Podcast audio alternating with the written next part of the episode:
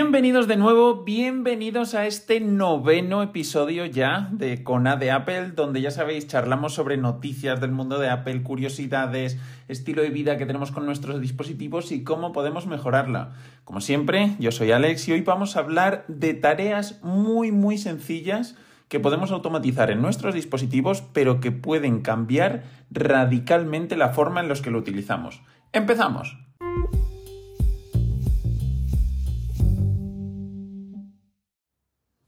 Y antes de meternos en materia, hoy, antes de nada, quiero compartiros algo que me hizo muchísima ilusión abrir y compartir esta semana y que me gustaría que formaras parte de ello, ya que va a tener mucha importancia en futuros episodios.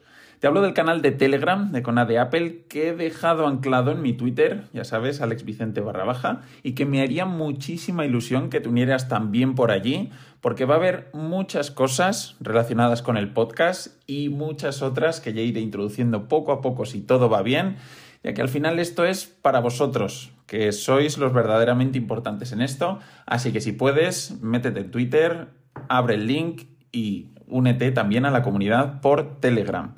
Ahora sí, nuevo anuncio de la comunidad hecho, vamos al lío. Y bueno, como ya sabéis, hoy veníamos a hablar de automatizaciones y es que nuestros iPhones son capaces de automatizar tareas de todo tipo y con un nivel de precisión, la verdad es que espectacular.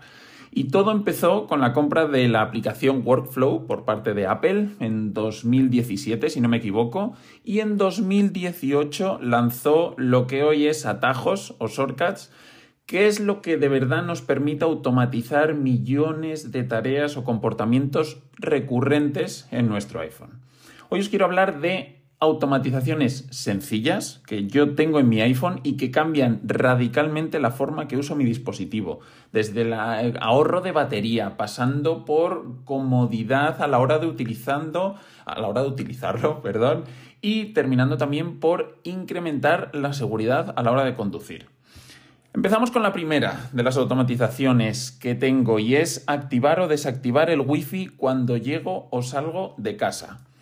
¿Por qué? Bueno, pues esta manía viene de años atrás, cuando tener activado y desactivado el wifi ayudaba a que tu batería llegara o no al final del día y eso antes de verdad que era un problema con la batería de los iPhone, por lo que siempre tenía esa manía de activar, desactivar el wifi cuando me iba y estaba muy pendiente de ello. Pero no solo eso, llegaba también a cambiar la red de datos a 2G cuando todavía no existía 4G ni nada, solo tenemos 2G y 3G, y la cambiaba a 2G para quitar el 3G por el simple hecho de que consumía más y no se utilizaba tanto antes en otros iPhone. Y quería que llegase la batería al final del día, por ese simple hecho. Entonces, con esta automatización, al final puedes hacer que cuando llegues a una localización, yo en este caso lo tengo en casa, ocurra algo. En este caso, que se active el wifi y que se desactive si sales de un círculo a la redonda de la localización que tú tienes definido. ¿Qué conseguimos con esto? Bueno, pues aparte de ahorrar un poco de batería, que nunca viene mal, que tu iPhone no se conecte de forma indeseada a otras redes, que te salga de vez en cuando el banner para elegir a cuál conectarte y demás. Pero esto no se queda aquí, ya que esta simple automatización puede tener muchas derivadas. Puedes activar un modo de concentración al llegar al trabajo, puedes cambiar de esferas y aplicaciones al llegar al gimnasio, avisar a alguien al salir o llegar de una localización, cuando lo quieres hacer, yo creo que tiene más sentido cuando quieres hacer esto de forma recurrente. Es una forma muy, muy cómoda de olvidarte de realizar pequeñas acciones al llegar o salir de un sitio. Otra automatización muy útil y muy sencilla es que el bloqueo de la orientación, por ejemplo, se te desactive al abrir alguna aplicación. Por ejemplo, fotos, YouTube, que pueden ser que las utilices mucho en horizontal y que se vuelva a bloquear eh, el bloqueo de la orientación al cerrar esta aplicación. De esta forma te olvidas completamente de tener que ponerlo y quitarlo. Al final muchas veces abrimos la aplicación de fotos, queremos ver una foto en horizontal y tenemos que estar quitando el bloqueo y demás. De esta forma se va a hacer automáticamente y cuando te salgas de la aplicación de fotos va a volver a estar como estaba.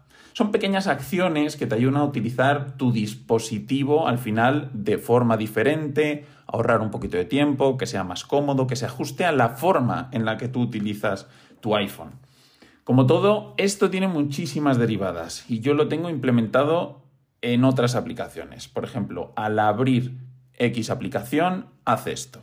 Bueno, pues por ejemplo, al abrir Spotify yo en el iPad, si estoy en casa, que eso también lo puedes ajustar en la automatización, que esto lo tengo implementado, oye, si estoy conectado a esta red Wi-Fi, es la forma en la que me detecta que estoy en casa, porque me parece más sencillo que con la parte de localización.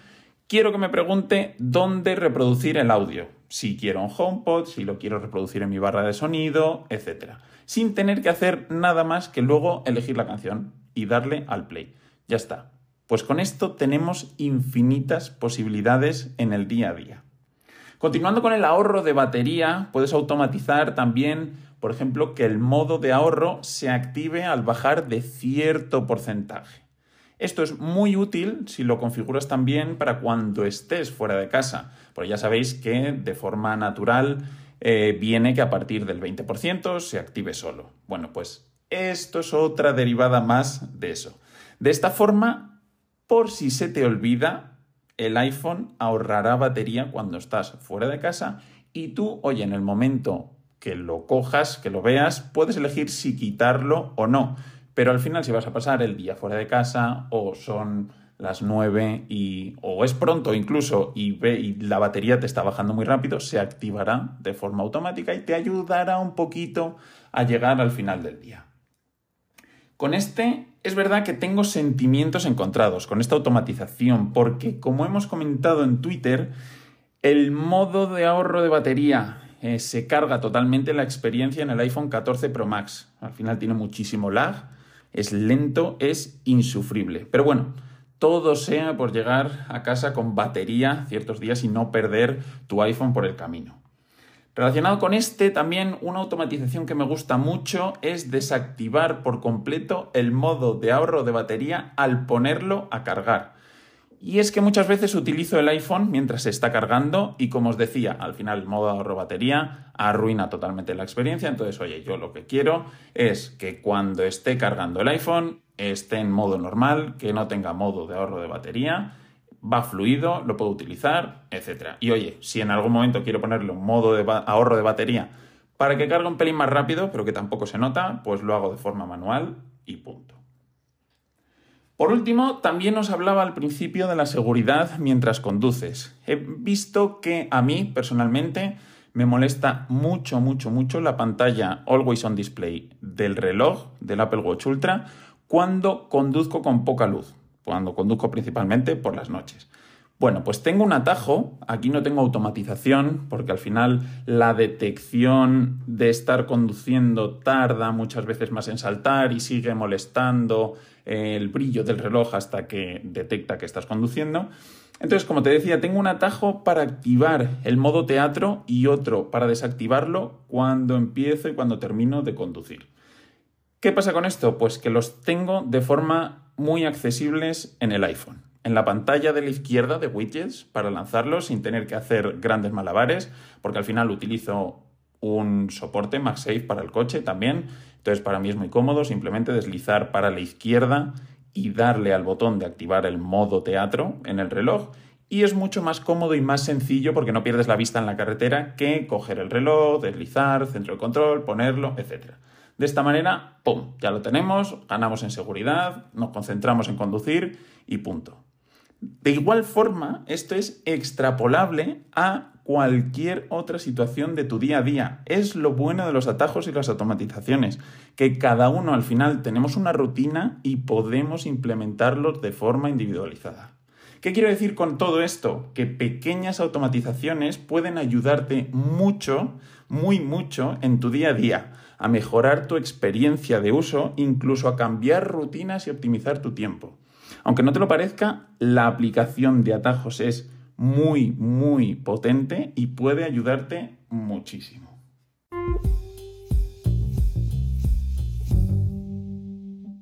Y antes de cerrar el episodio, quiero ser un poquito pesado otra vez e invitarte a que te unas al canal de Telegram. Como te he dicho, está anclado el enlace en mi cuenta de Twitter, alexvicente barra baja, así que simplemente entrando ahí podrás acceder y suscribirte al mismo.